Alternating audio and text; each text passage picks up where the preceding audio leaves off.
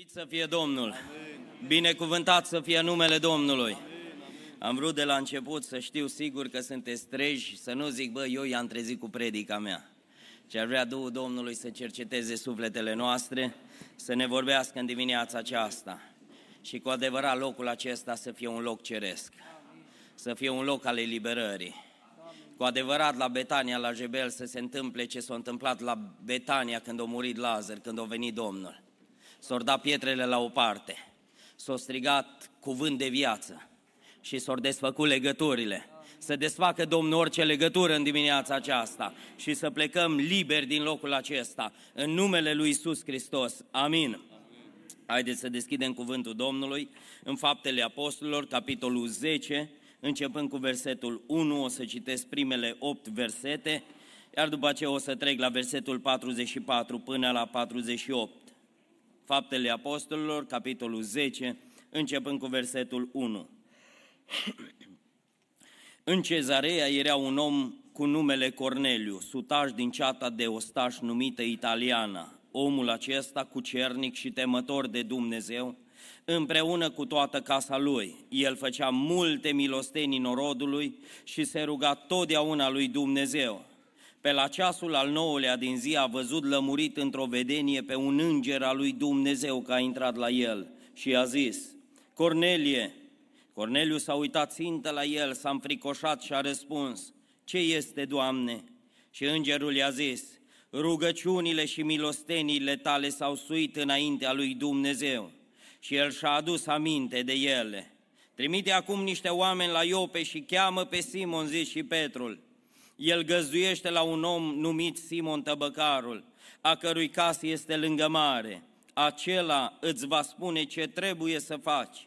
Cum a plecat îngerul care vorbise cu el, Corneliu a chemat două din slugile sale și, a, și un ostaș cu cernic din aceea care îi slujau în tot timpul. Și după ce le-a istorisit totul, i-a trimis la Iope. Versetul 44. Pe când rostea Petru cuvintele acestea, s-a coborât Duhul Sfânt peste toți cei ce ascultau cuvântul. Toți credincioșii tăiați împrejur care veniseră cu Petru au rămas uimiți când au văzut că darul Duhului Sfânt s-a revărsat și peste neamuri, căci îi auzeau vorbind în limbi și mărind pe Dumnezeu. Atunci Petru a zis, se poate opri apa ca să nu fie botezați aceștia care au primit Duhul Sfânt ca și noi? Și a poruncit să fie botezați în numele Domnului Isus Hristos. Atunci l-au rugat să mai rămână câteva zile la ei. Amin. Haideți să ocupăm locurile. Doresc în dimineața aceasta Domnul să ne binecuvinteze pe toți. Mulțumim Domnului de părtășia care o rânduit-o Domnul în dimineața aceasta și ar vrea Dumnezeu să facă ce s-a întâmplat în versetul 44, să facă să se întâmple în dimineața aceasta la Jebel, la Betania. Spune cuvântul Domnului pe când rostea Petru cuvintele acestea, s-a coborât Duhul Sfânt peste toți cei ce ascultau. Când se coboară Duhul Sfânt și acolo la balcon lași telefonul, așa -i? Uite, s-a, s-a uitat la mine, a ridicat capul. Când îi prezent Duhul lui Dumnezeu, nu mai îți vine, mă gândesc că nu scrii rugăciuni pe Facebook, nu, când îi Duhul Sfânt coborâ peste adunare, știm ce avem de făcut când plecăm de aici. De aceea aș vrea Duhul Sfânt să coboare peste fiecare inimă, să vorbească Domnul inimilor noastre și Domnul să lase binecuvântarea peste cei șapte care sunt îmbrăcați în haine albe. Să știți, eu de obicei am emoții când predic și emoții nu din cauza oamenilor, pentru că sunteți frații mei, sunteți ca părinții mei, ci din cauza prezenței lui Dumnezeu dar azi mai am o emoție în plus din cauza lui fratele Bugnăruc. Uh, copiii mei sunt acolo la școală, la, la dumnealui și totdeauna îmi povestește de, de profesorul de religie și acum așa parcă nu mi-a fost tot una, Ruben, uh, Ruben da? Uh, ai emoții și tu și eu am emoții când am auzit de, de și l-am văzut aici, dar aș vrea ca Domnul să ne binecuvinteze pe toți și să lase îndurarea Lui peste noi. Slăvit să fie numele Domnului! În această zi aș vrea să ne apropiem de Cuvântul lui Dumnezeu și Cuvântul lui Dumnezeu care l-am citit e un cuvânt foarte cunoscut, de obicei uh, frații când uh, intră candidații în apa botezului, totdeauna le spun să vă lăsați ochelarii, să nu intrați cu ochelarii, să închideți ochii, să nu vă intre apă în ochi, să închideți gura, să nu vă intre apă în gură. L-ascultam odată pe Richard Wurbrand, spunea că atunci când intri în apa botezului, nu închide ochii, deschide-i, ca să se boteze și ochii. De aceea vă zic și vouă care sunteți azi în haine albe, deschideți ochii când intrați în apa botezului, să se spele ochii în dimineața asta, să se deschidă și gura în dimineața aceasta. Câți frați n-ar fi fost mai fericiți acum? Dacă nevastă sa când s-o botezat, nu? Deschidea gura să intre apă în gură, să se spele limba, nu? Cât de liniștit erai dumetale ca, ca soț în casă, nu? Dar o ținut tare gura închisă, știi? Și o mușca limba în, între dinți și o ținut gura închisă. Cumva să deschidă gura, să se spele și limba, să se spele și, și uh, corzile vocale, să nu mai aibă tonalitatea aia, să aibă tonalitatea mai blândă spunea Videi Harun, deschide, deschide și urechile, să nu mai auzi ce vrei, să nu auzi toate mizeriile și toate prostiile, să le ții minte, toate manelele le știi, dar nu știu o cântare de la adunare. Păi când intră în, intri în apa botezului, nu te ține de urechi, de gură, de ochi, ci lasă-le libere, ca apa să spele și urechea, să spele și uh, gura, să spele și ochii în dimineața aceasta. Binecuvântat să fie numele Domnului. Generația tânără are altă problemă, nu? Telefonul. Și unii zic, cum slujesc lucrarea de tineret la noi la biserică, cei mai mulți vin și spun, am probleme cu telefonul. Păi, soluție. Când te botezi, ia telefonul cu tine. Botează-l, domne. Se rezolvă problema. 100% nu mai ai probleme. Bagă-l, domne, am, doamne, am probleme cu telefonul. Îl botez și pe el, bagă-l. Unii, dar nu la voi la Jebel. În alte părți au probleme cu portofelul. Nu? Când îi colecta, el, pe el îl scapă afară, trebuie să iasă. De ce? E problemă cu portofelul. El nu poate da, el totdeauna direcționează spre, spre alții, nu? E problemă cu portofelul. Dar nu știu ce probleme ai. Dacă când intri în apa botezului, intră cu problema care o ai. Doamne, cu portofelul. Să vezi când speli și portofelul, Păi Zacheu, da, când o primi mântuirea, i s-o spălat și portofelul. Când era sus în dud, nu vrea să coboare, nu? Că nu cumva, domne, eu știu că la pocăiți ăștia vor să renoveze biserica, dacă le trebuie banii mei. De aia se dau ei pe lângă mine și vin să, să mă roage să mă botez la ei, că știe că eu sunt bogat. Ce o zis domnul? Zac, eu nu-ți pun mâna pe bani. Sigur nu-mi pui mâna pe bani. Sigur nu-ți ating nicio pungă. Când s-o dat jos din dud, o pus el mâna pe bani. Eu nu i-am înțeles, deși n-am fost bun la matematică niciodată. E, soția se ocupă cu matematica cu copiii. Dar nu i-am înțeles matematica lui Zacheu niciodată.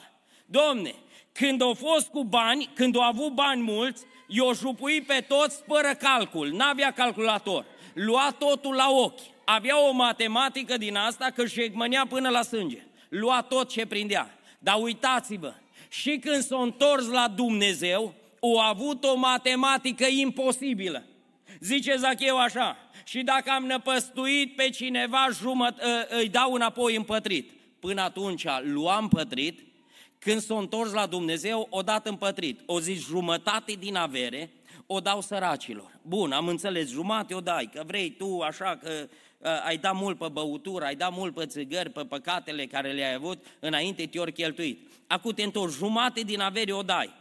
De eu nu i-am înțeles matematica următoare și o zic, și dacă am năpăstuit pe cineva, îi dau înapoi împătrit. Întrebarea îi, Zacheu, tu cu ce mai rămâi dacă jumătate o dai săracilor și din jumătatea aia altă îți achiți datoriile și le dai și dobândă înapoi? Cu ce mai rămâne, Zacheu? Ați înțeles matematica asta? Cum vine socoteala asta? Eu, eu nu o pot înțelege. Cum vine socoteala? Știți care e matematica aceasta? Când te întorci la Dumnezeu și vezi prețul care l-a plătit Dumnezeu pentru tine – când ești în fața lucrării lui Dumnezeu, tu nu mai ții cont de tine, tu ții cont de Dumnezeu.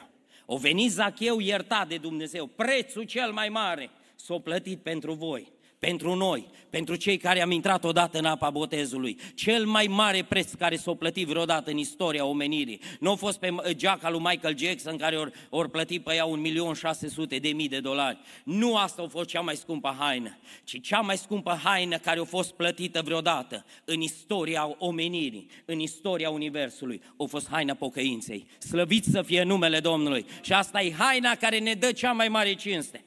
Uitați-vă că zici, domne, mie mi rușine să spun că, că spocăit, ești la facultate, ești la școală. Mie mi rușine, eu nu spun că mie mi rușine. Păi lui ar trebui să-i fie rușine cu noi, nu nouă cu el.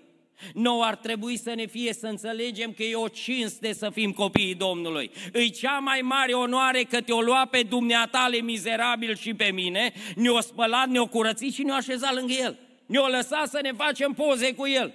Păi lui ar trebui să-i fie rușine de noi. Dar știți ce a făcut? El nu s-a rușinat de noi. El a plătit prețul și astăzi noi suntem martorii Lui, martorii învierii Lui. Și dacă noi rămânem și voi rămâneți martori ai Lui, El știți ce rămâne pentru voi? El rămâne apărătorul vostru. Noi suntem martori pentru El și El rămâne apărător pentru noi. Slăvit să fie numele Domnului. În dimineața aceasta am intitulat mesajul Când Dumnezeu intră la tine. Spune cuvântul Domnului, pe la ceasul al nouălea din zi, a văzut lămurit într-o vedenie pe un înger al lui Dumnezeu că a intrat la el. Nu-i de ajuns că ai venit la biserică. Sunt oameni care vin de ani de zile la biserică și spun, domne, mie îmi place la adunare. Nu-i de ajuns.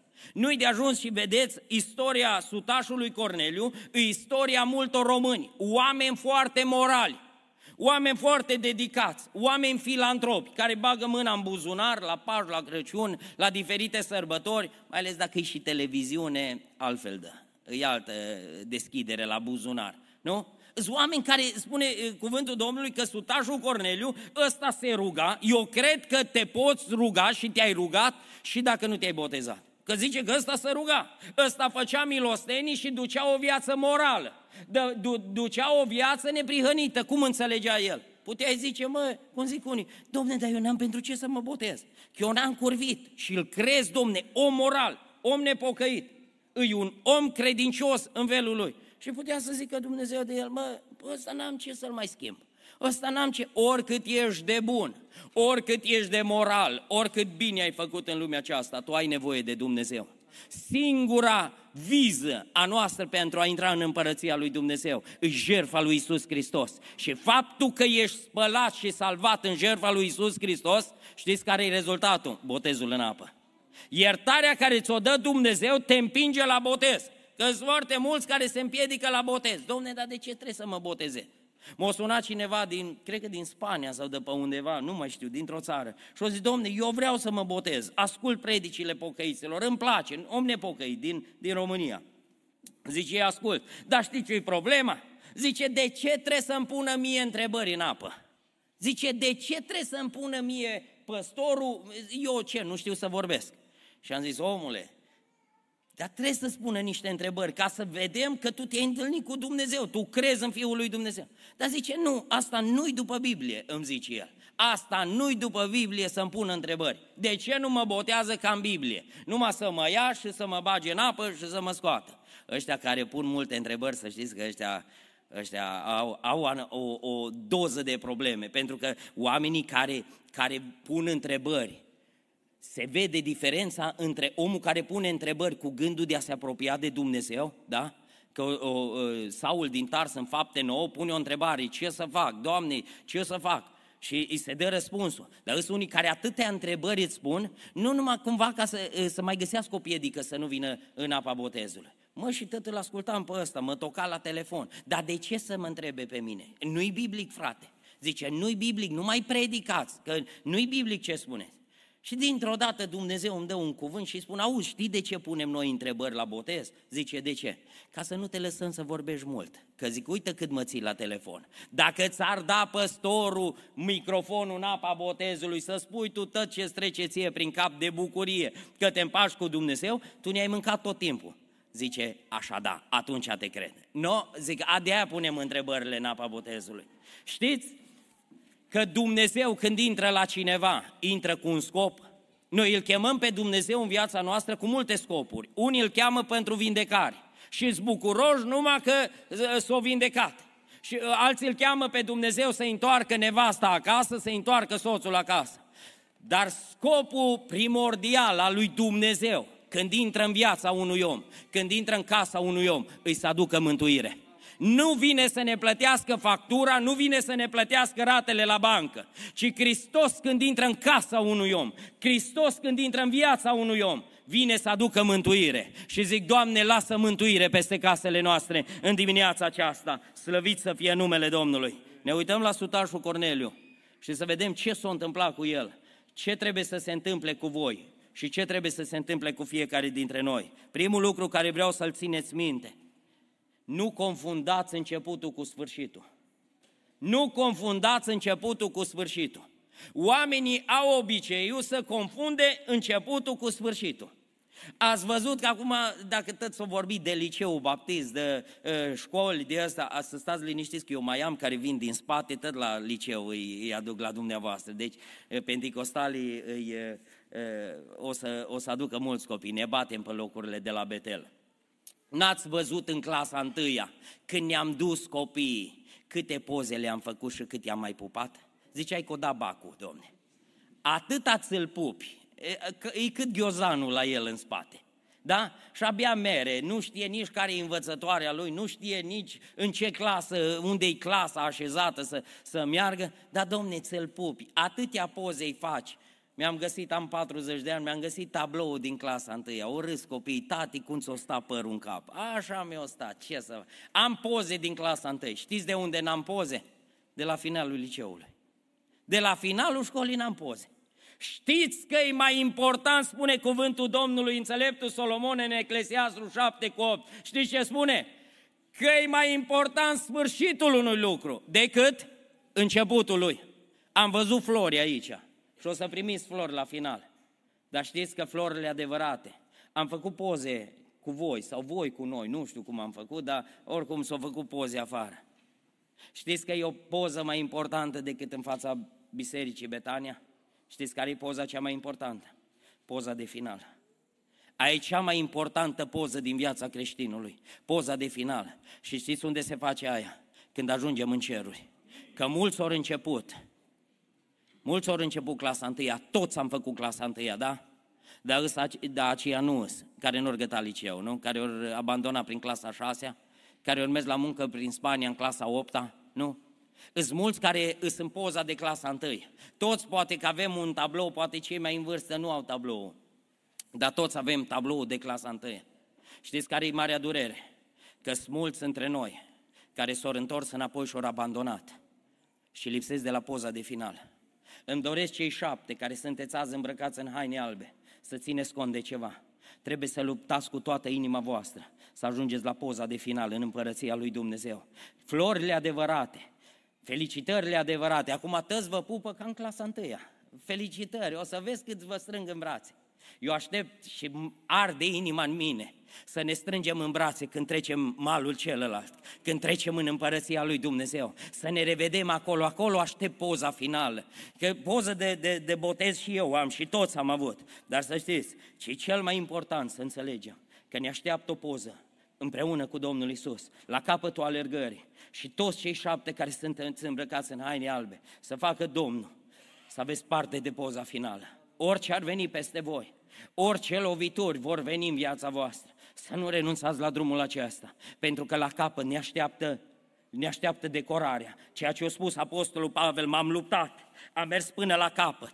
Să știți, astăzi nu intrați numai în Biserica Betania, pentru că noi spunem, Domnule, eu m-am botezat la Elim, m-am botezat la Betel, m-am botezat la, la, la Jebel. Nu, voi astăzi aveți cea mai mare onoare, nu să fiți trecuți într-un registru, nu să, fiți, să primiți o diplomă de botez, să primiți o, dip, ă, să primiți o Biblie, ci nu, voi aveți altă onoare mai mare ce spune cuvântul Domnului în Cartea Evrei, capitolul 12, cu versetul 22 la 24 spune așa, ci voi v-ați apropiat de muntele Sionului, de cetatea Dumnezeului celui viu, V-ați apropiat de Ierusalimul Ceresc, de zecile de mii, de adunarea în sărbătoarea îngerilor, de biserica celor întâi născuți, care sunt scriși în ceruri, nu în registru la Betania, Voi de astăzi, numele voastre sunt scrise în ceruri.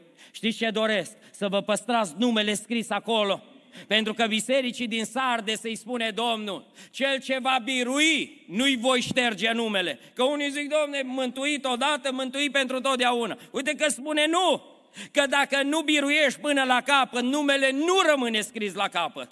Zice, cel ce va birui, nu-i voi șterge nici de cum numele din cartea vieții. Să rămână numele vostru și numele nostru scris în ceruri pentru totdeauna. Slăvit să fie numele Domnului. Și spune că ne-am mai apropiat de ceva. Ne-am apropiat de judecătorul tuturor, de, duhurilor, de duhurile celor neprihăniți, făcuți de săvârșiți. Ne-am apropiat și azi voi vă apropiați de Isus, mijlocitorul legământului celui nou și de sângele stropirii, care vorbește mai bine decât sângele lui Abel.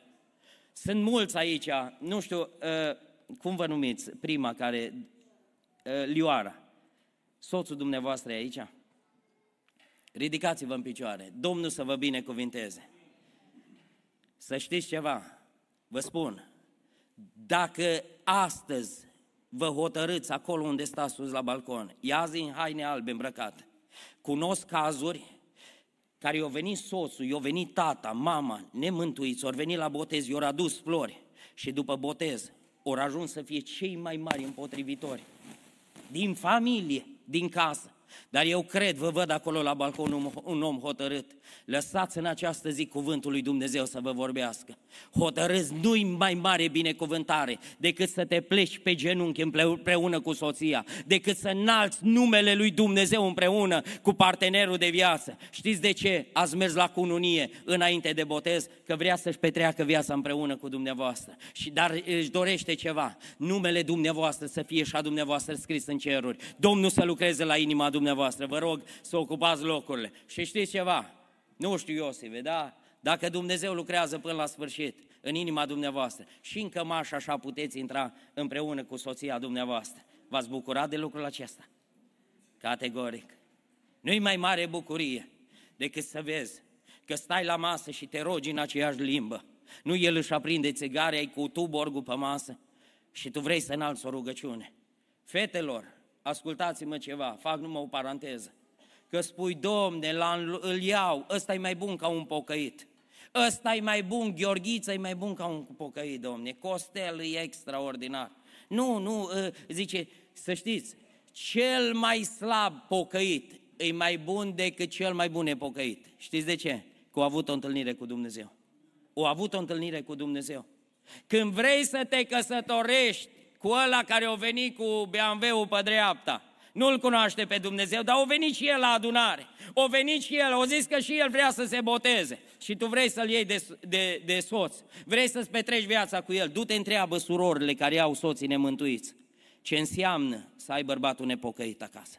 Du-te întreabă saci surori care se roagă de ani și de zeci de ani pentru soților. Du-te întreabă-le, soră, cum îi să ai bărbatul nepocăit? Și după aia vezi dacă mai vrei să faci nuntă. După aia vezi dacă vrei să te mai căsătorești cu el. Știi ce să-ți dorești? Să, te, să cunoști un băiat care îl cunoaște pe Dumnezeu. Numai cineva care aparține lui Dumnezeu îți va aparține și ție. Mai zic încă o dată, numai cineva care aparține lui Dumnezeu întâi îți va aparține și ție pentru totdeauna și să facă Domnul o întregire a familiilor în dimineața aceasta. Mulți oameni vin și spun, Domne, și eu m-aș pocăi. Avem și noi la Elim oameni care sunt aproape în pragul botezului, dar ezită de ani de zile. Știi ce spun? Zice, Domne, eu m-aș pocăi, dar eu nu mă pot ține așa cum vă țineți voi. Cum vă țineți voi? Eu n-aș putea așa, mi-e frică că nu mă pot ține. Știu că ați avut și voi teama asta.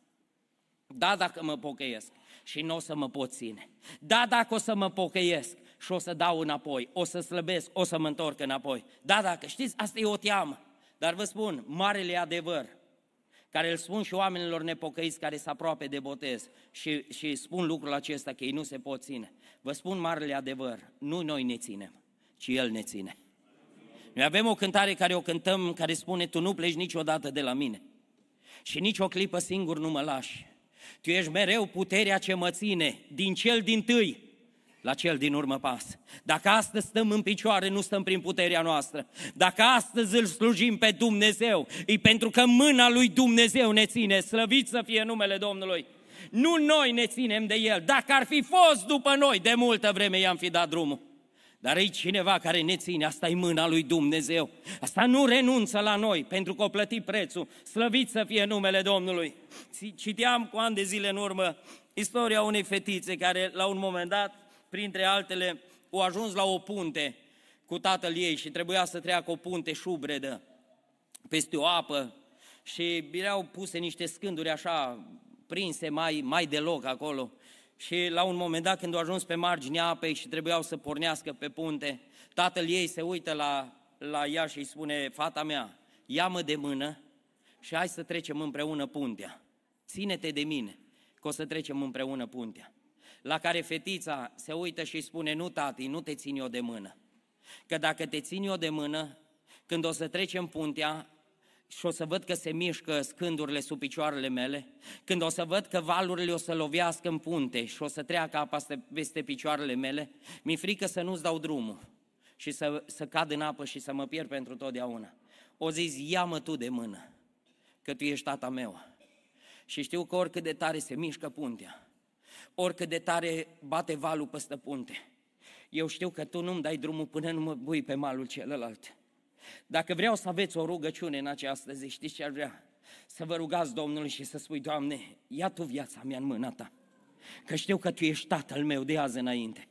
Tu ești apărătorul meu și oricât de tare s-ar mișca puntea vieții, oricâte valuri ar veni peste mine, oricât de tare ar sufla vântul pe drumul acesta șubret, ești Tatăl meu și nu-mi dai drumul, că asta e marea promisiune. Eu și iată că eu sunt cu voi până la sfârșitul zilelor. Iată că eu sunt cu voi, o zis Domnul Isus, până vă mut pe malul celălalt. Poate o să spui, da, dar mi frică, dacă o să mai păcătuiesc, dacă o să, să cad în vreo greșeală, e diferență între a trece un camion pe lângă, pe lângă trotuar și să dea în baltă și să te stropească, da? Între a, a te stropi involuntar sau te, a, a te murdări voluntar, da? Una e să treacă mașina și să te stropească și alta e să mergi să, să te arunci în baltă și să te murdărești. Știți ce a zis Apostolul Ioan în 1 Ioan 2 cu 1? O spus copilașilor, vă spun să nu păcătuiți.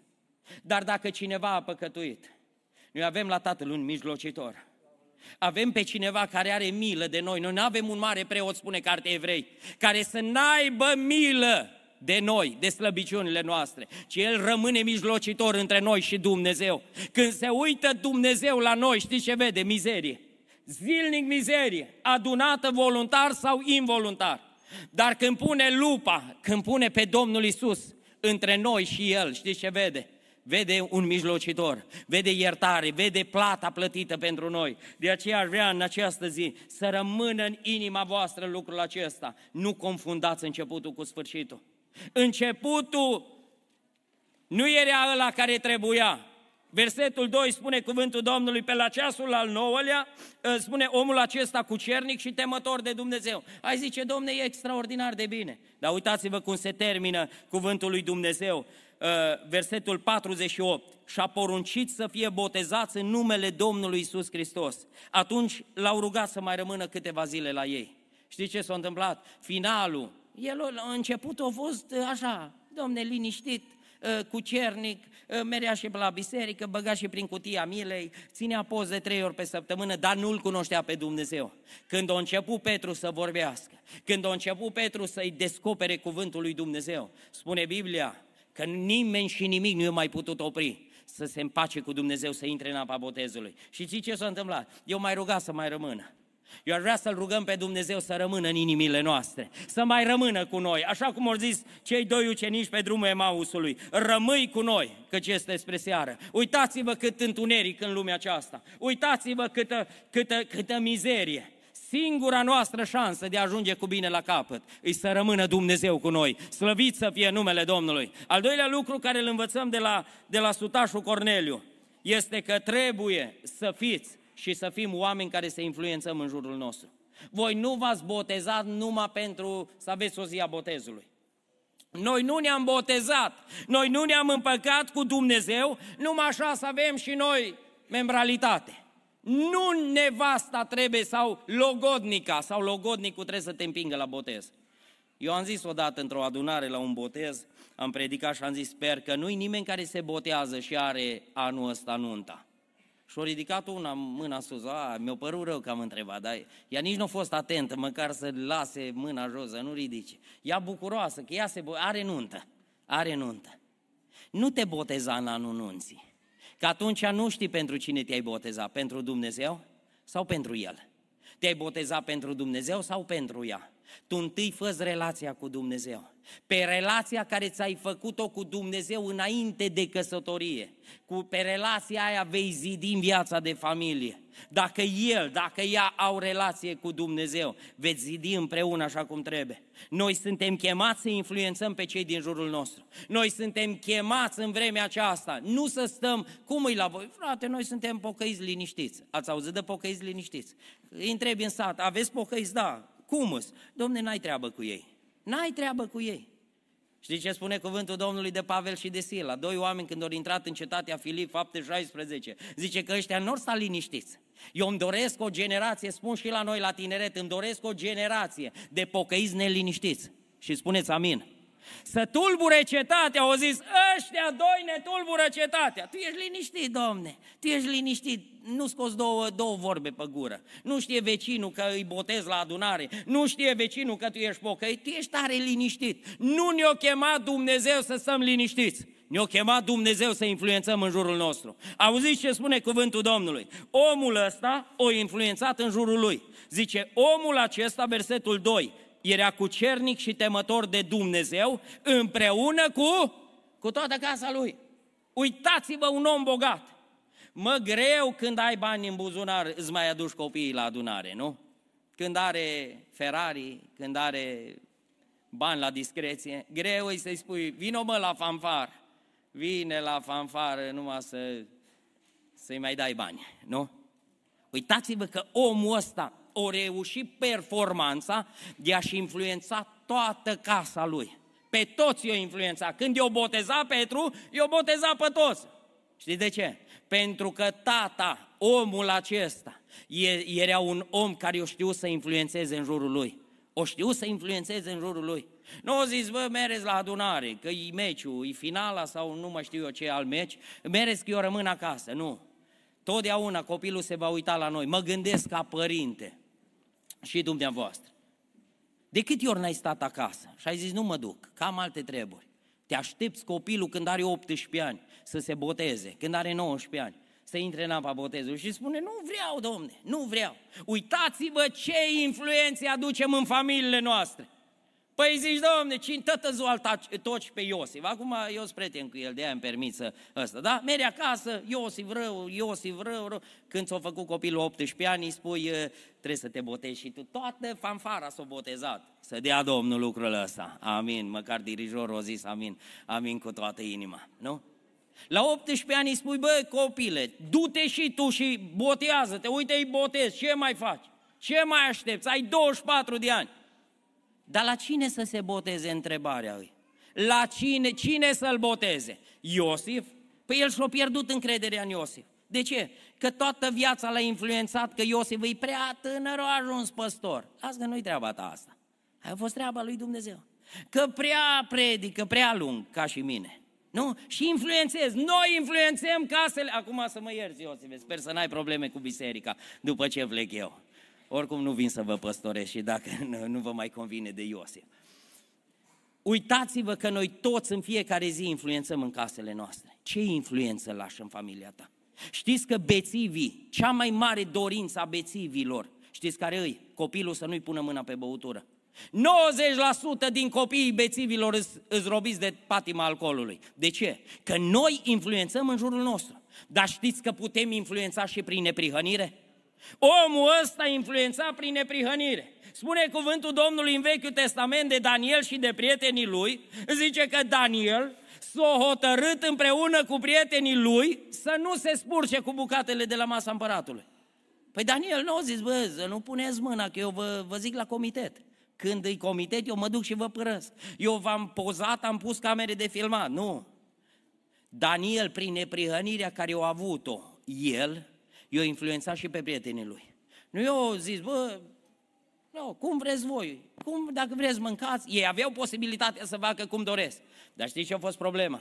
Când au văzut hotărârea lui Daniel, de a rămâne neprihănit într-o lume murdară. Știți ce s-au hotărât? S-au hotărât și ei să rămână oameni care să nu se spurce. Doresc să ne dea Dumnezeu discernământul acesta, să influențăm în neprihănire, slăvit să fie numele Domnului. Dar uitați-vă că e un amestec între noi și lume. Spunea Tozer la un moment dat, ă, spunea că noi încercăm, dacă ne-ar fi văzut Tozer din secolul 20, acum în secolul 21, știți ce ar fi făcut? Ar fi murit înapoi, ar fi zis, deschideți înapoi că s-ar, s-ar dă viu în groapă. O zis, noi încercăm să biserica să o aducem să semene tot mai tare cu lumea. De ce? Zici, domn, uitați-vă, becurile lor le-am băgat la noi, da? Întunericul lor l-am adus la noi. Păi eu vă spun acum, și îmi pare rău că filmați, vă spuneam mai liber, da? Păi mi-a zis cineva, tânăr nepocă, zice, eu mă duc cu prietena după cap acolo, stăm, nu mai zic mai departe, da? În biserică, nu la cinema în biserică. De ce? Pentru că noi vrem biserici, generația mea de slujitori, nu a dumneavoastră. Generația, știți cum vor să semene? Cel mai mult pe afară. Dar o zis Tozer așa, lumea se va schimba când biserica va semăna cu adevărat cu Hristos. Vom influența când noi semănăm tot mai tare pe Iisus Hristos. Slăvit să fie numele Domnului. Un profesor a făcut la un moment dat un experiment cu un șoarece. L-au băgat într-o cușcă mai mare de lemn cu uh, diferite plase, așa, să nu poată ieși, și au făcut uh, un panou în care o decupat două ușițe. O ușă, o decupat-o rotund sau semicerc, o, o decupat-o, la care o legat curent. Când intra șoarecele pe ușa aia rotundă, îl curenta. Lângă ușa aia au mai făcut o ușă normală, dreptunghiulară. În spatele ușii în intrarea aceea, o pus de mâncare. Și șoarecele au intrat greșit de câteva ori până nu înțeles mersul. O știut, dacă intru pe rotund, e curent. Dacă intru pe dreptunghi, e mâncare. Dar ce au făcut? Cum au început să tot intre, să tot mănânce? Profesorul o tăiat, a început să rotunjească colțurile la ușă. A început să rotunjească colțurile la ușă. La un moment dat, atâta de zăpăcit au fost șoarecele, că nu mai înțeles nimic. Nu mai înțeles nimic. El în mintea lui era clar. Domne, dreptunghiul, mâncare, rotund, nu mai înțeles de ce intră, uh, uh, intră acolo și uh, uh, îl curentează. Nu mai, toate semănau. Toate semănau. Știți că Domnul Isus o lăsat ușa și o zice, cine intră, iasă și găsește pășune. Știți care e marea problemă? Am rotunjit colțurile. Am ajuns și noi să bem, nu noi, alții, da? Am ajuns și ei noștri să divorțeze, dar nu la voi, la alte biserici. Am ajuns și noi să înjurăm, am ajuns și noi să rotunjim colțurile. Și vine omul zăpăcit de cap. Zice, bă, eu nu mai înțeleg. Voi, bă, sunteți pocăiți. Da, domne, noi suntem pocăiți. Mă, dar eu am un vecin. Măi, omule, cum se aude de la ăla din casă. Știi ce? Ăla o rotunjit colțurile. Ăla o rotunji colțul, de aia omul nu mai înțelege. Zice, bă, dar la voi la pocăiți beți sau nu beți? Băi, be, puneți mâna pe alcool sau nu puneți? Păi noi avem lupte în biserici, cum, uh, cu tinerii care cochetează, cu oameni care au ani de zile de pocăință. Păi noi am rotunjit colțurile. Înainte era strigător la cer, să te gândești să-ți lași neva. Acum, domne, și alul ăla și-o lăsat. Știți de ce, de ce e marea problemă în vremea aceasta? Să mă iertați că e la botez și la îți oameni ne, ne, nepocăiți, dar ăsta e adevărul. Am rotunjit colțurile. Ne-am depărtat de adevărul Scripturii. Ne-am depărtat de relația cu Dumnezeu. Și am ajuns oamenii să nu ne mai înțeleagă. Să avem patru biserici într-o comună, nu? Tete de penticostal, nu mai știe, îi cu cultul, nu-i cu cultul, îi carismatic, îi cu părul arici, îi cu albastru în cap, nu mai înțelegi nimic, îi, îi zâmbim, dar îi de plâns, îi de plâns. Că ne dorim ca oamenii să se mântuiască, ca oamenii să se întoarcă înapoi la Dumnezeu, să se întoarcă cu fața spre Dumnezeu. Influențați pe cei din jurul vostru și să ne ajute Domnul pe fiecare dintre noi să influențăm acolo unde ne-a așezat Dumnezeu. Slăvit să fie numele Domnului! Întotdeauna vei putea să influențezi dacă ai un singur principiu. N-ați auzit oameni care au multe principii, de aia să-ți fie frică. Care zice, domne, eu am principiu financiar, eu dau, eu mă socotez, de aia să-ți fie frică. Are principiu moral, are principiu, nu mai știu, bisericesc, spiritual, e plin de principii. Mă, eu mă sperii de ăia care au multe principii. Ăia hăbăuși de cap. Oamenii lui Dumnezeu au un singur principiu. Știți care e principiul? Dumnezeu. Când ai principiul Dumnezeu, nu mai trebuie să ții cont de nimic, că te raportezi la principiul ăsta. Iosif a fost dus în Egipt cu un singur principiu. Și ăsta l-a folosit întotdeauna, și în pușcărie, și în casa lui Potifar, și în, când i-a întins brațele nevasta lui Potifar, el a aplicat același principiu. Dumnezeu. Când ai puterea să aplici principiul Dumnezeu, nu mai trebuie să aplici mai departe altceva. N-ai nevoie nici de... că ăsta, ăsta te domină pe tine. Tu ții, tu ții cont de ceea ce zice Dumnezeu. O zis Iosef, eu mă pot arunca în brațele tale. Dar cum să fac un păcat așa de mare? Să păcătuiesc împotriva lui? Lui Dumnezeu. Păi eu zis Iosif, nu s-or descoperi camerele de filmat. Nu te părăzi la nimeni. Nu, nu, am, nu, nu o să te spun la nimeni, e secretul nostru, e secretul nostru. Știi ce a zis Iosif? Eu nu pot, că eu am un principiu. Cu ăsta eu n-am multe. Eu n-am adunate după mine cărți, eu n-am adus biblioteca după mine. De eu l-am luat pe Dumnezeu cu mine. Și când l-ai pe Dumnezeu cu tine în fiecare zi, tu te raportezi la ce zice Dumnezeu. Când te îmbie cu țigară la școală, când te îmbie cu sticla de băutură, când te îmbie cu prafurile, când te îmbie cu mai știu eu ce alte lucruri, tu ai același principiu, Dumnezeu. Ce zice Dumnezeu? Când te îmbraci acasă, tu ai principiul ce zice Dumnezeu. Pentru că să știți, mai fac o paranteză. Vite fâțâi cu îmbrăcămintea ta de li și jenă să vă spună și ți jenă că după aia te, te jude, te gând, zice că ești în altfel. Dar ni, ne provoacă tot fel și fel de indigeste, nu mai spun mai departe, da? Dar gândește-te numai la un lucru. Ai un obicei să te îmbraci, cum te îmbraci, da? Că zici, ce frate, care e problema? Întrebarea îi, când te căsătorești și vei fi cu soțul tău în biserică, ți-ai dori ca o piții din asta, ca tine, să se fâție prin fața lui soțul tău? Ți-ai dori să vină îmbrăcat așa în casa lui Dumnezeu? Ți-ai făcut și tu familie, îți dorești viitor, îți dorești să ai toate lucrurile binecuvântate. Întrebarea îi, când îl ai principiul pe Dumnezeu, tu nu mai ții cont să arăți bine, să dovedești la biserică. Noi nu avem nevoie să dovedim nimic la biserică, ci noi avem nevoie să influențăm și să ne raportăm la ce a zis Dumnezeu, la planul lui Dumnezeu pentru viața noastră. Măriți să fie numele Domnului. Al treilea lucru, mai trebuie să se întâmple ceva în viața voastră și în viața noastră, s-a întâmplat și în viața lui Corneliu. Trăiți o viață neprihănită. Domne, s-ar pocăi lumea cu duiumul, dacă i-ai lăsat cum vor ei. Domne, cercei brad în cap, brad, ca bradul de Crăciun în cap, să lași cum vrei, cum vrea el. De aia se caută biserici. Domne, eu, eu acolo mă simt bine. Păi nu zice niciunde în Biblie că tu trebuie să te simți bine. Îi vreun psalm care zice mă simt bine, Doamne. Nu, nu, o zis, te laud, Doamne, te preamăresc, te slăvesc. De ce? Pentru că noi nu venim, în, nu ne întoarcem la Dumnezeu ca să ne simțim noi bine, ci noi ne întoarcem la Dumnezeu pentru că ne vedem starea de păcat și avem nevoie de mântuire.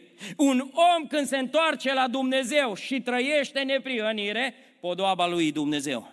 Dumnezeu îl înfrumusețează. M-am uitat ieri la o biserică, la un botez în apă și că știam că se botează cineva cunoscut de-a meu acolo și uh, mă uitam cu soția cum a intrat în apa botezului băiatul acesta. Și am zis, uite-te la el și fața îi strălucește. Ăsta era un om numai cu aur pe el, era numai cu zorzoane, cu de toate. Când simți valoarea lui Dumnezeu și neprihănirea care ți-o dă Dumnezeu, tu n-ai nevoie de aur, tu n-ai nevoie de argint, tu n-ai nevoie să ieși în evidență că tu ești valoros, să știți ceva, dragi tineri, voi sunteți valoroși pentru că Dumnezeu va da valoarea. Dumnezeu a pus valoare în voi. Voi nu aveți nevoie de cerceni, de lansuri, de ghiuluri, nu aveți nevoie pentru că Dumnezeu o da strălucire vieții voastre. Uitați-vă și o să vă uitați pe filmare, uitați-vă cu ce chipuri strălucitoare aveți. De ce? Pentru că atunci când Dumnezeu curățește o viață, când Dumnezeu curățește pe cineva, știți ce se întâmplă? Dumnezeu îți dă strălucirea. Dumnezeu nu apreciază oamenii, nu l-o aprecia deloc să zică, bă, tu ești, tu dai mult la biserică, n-are rost, lasă cu botezul, mai vedem pe anul viitor. Nu, nu i-a apreciat Dumnezeu întâi dărnicia. Știți ce i-a apreciat Dumnezeu? Întâi neprihănirea.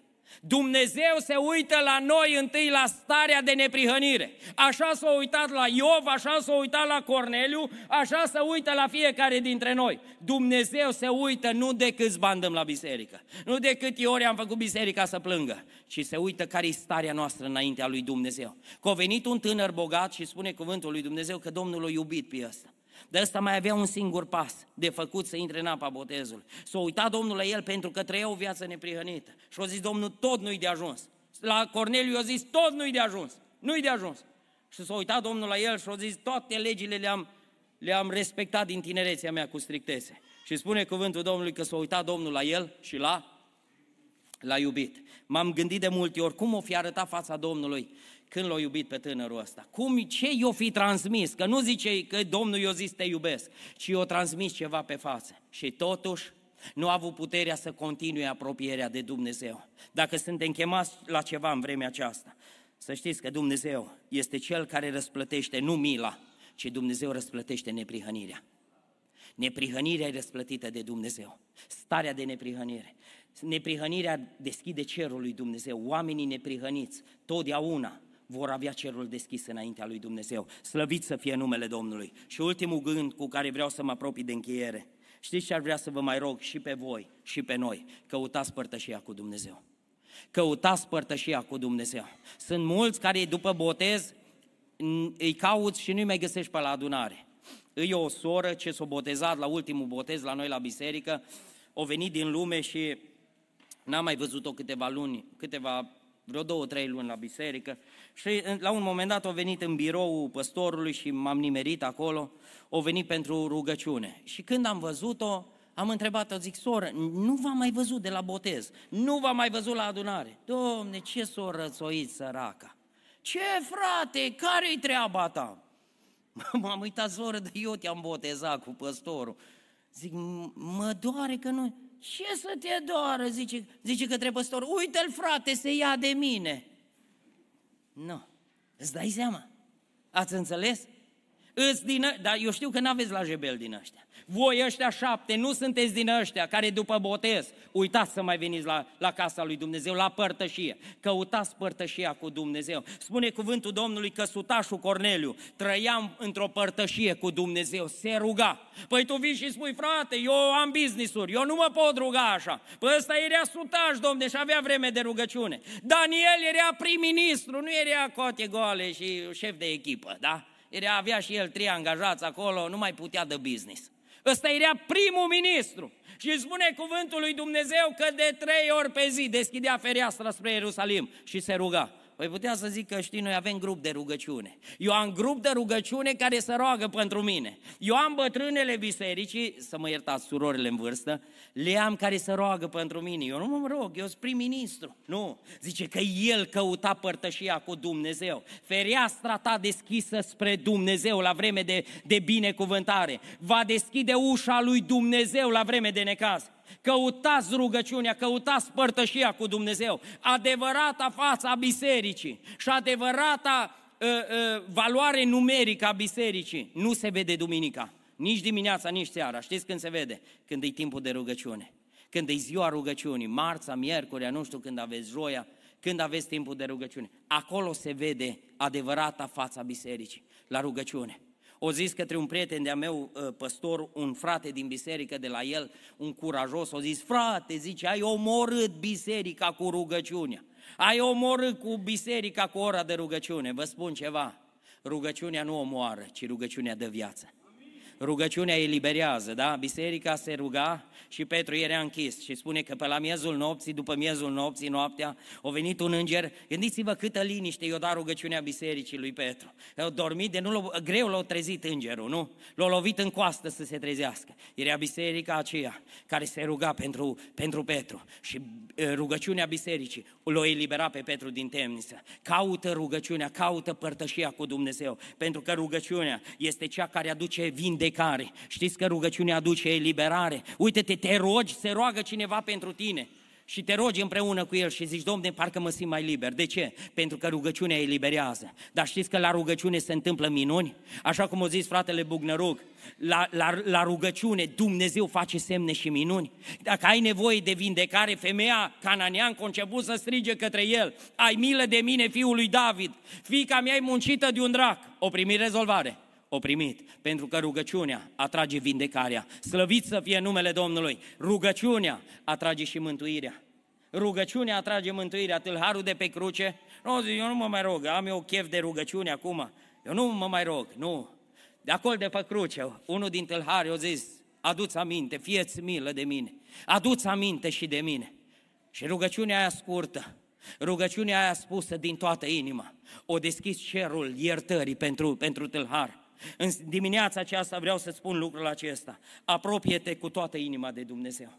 Caută părtășia cu Dumnezeu, tânăr drag, tânără dragă. Caută să-ți faci relația puternică cu Dumnezeu. E o cântare care spune, biruitori, eroi și vrednici sunt numai cei ce neclintit, duc legământul până la capăt și luptă până la sfârșit. E un cuvânt și cu asta închei. În Ioan, capitolul 20, cu versetul 7. Se predică de multe ori din pasajul acesta, se predică la, la învierea Domnului.